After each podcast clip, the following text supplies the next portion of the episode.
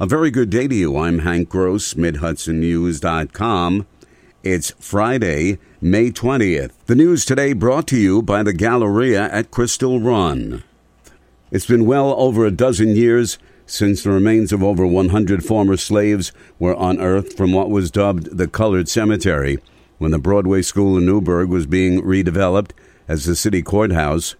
They were placed in the care of forensic scientists at SUNY New and after years of discussion, the City Council has agreed to develop the Newburgh Colored Burial Ground Memorial at Downing Park. City Planning Director Allie Church told the council Thursday night that a committee comprised of spiritual and community leaders, as well as remaining descendants of the deceased, concurred with the City Council that the area of the park dubbed the top of the circle will be an ideal location.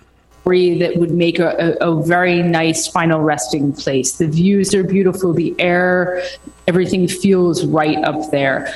It will take some time now to develop the architectural plans for the memorial before actual work could be accomplished. When completed, a dedication ceremony will be held to honor the memories of those reinterred there. The traffic pattern on the Newburgh Beacon Bridge will be returning to normal in a matter of months. The redecking of the north span, which carries traffic westbound, carries a price tag of $101 million. New York State Bridge Authority Chief Engineer Jeffrey Wright says the span should open in about four months. All concrete pouring of the grid deck should be complete by the end of July. Uh, the overlay is scheduled to be placed by the end of August. Uh, so that we are on schedule to open the bridge in September to full operation. At the same time as the North Span was being redecked, all five bridges were converted to cashless tolling with new configurations on both spans on the beacon side of the Hudson River. The years long effort to annex two large parcels of land from the town of Deerpark into the adjacent city of Port Jervis is completed, all but for filing documents with Orange County. Mayor Kelly Decker says one parcel, known as the Dix Concrete Site, will likely be developed as light industrial, and the other parcel near Interstate 84 will be developed for commercial business. As Far as uh, equity homes on the 84 end, that's going to be uh, purposely uh, uh development of uh, commercial properties, possibly the hotel, a hotel right off the exit with uh, restaurants and potentially a, a strip mall and maybe something medical. Both the town and city felt the annexation would provide for the best use of the land. The next step is for development concepts to go before the Port Jervis Planning Board for its approvals. More news right after this. Find over 100 retailers allowing you to spend hours shopping safely at the Galleria at Crystal Run. Enjoy the big brands and the diverse selection of family owned stores all in one location.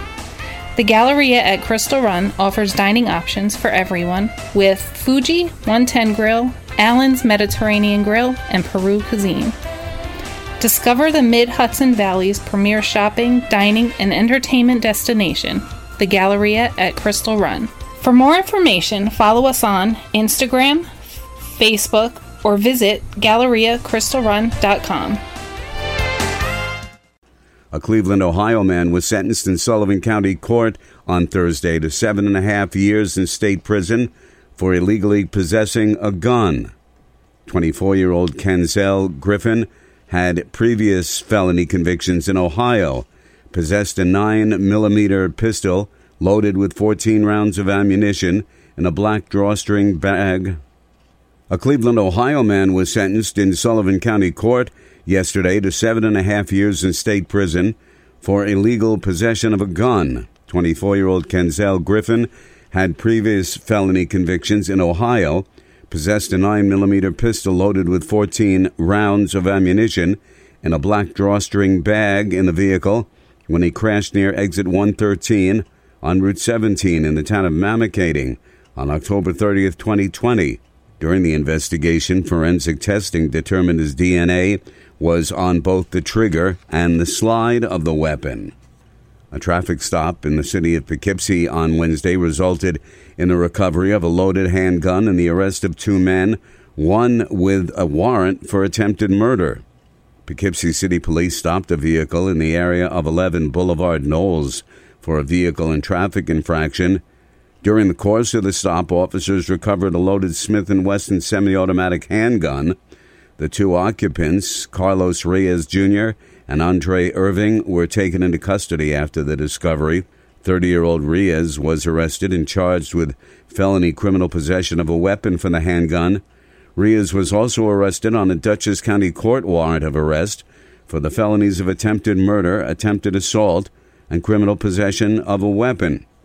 I'm Hank Gross, MidHudsonNews.com. The news today brought to you by the Galleria at Crystal Run.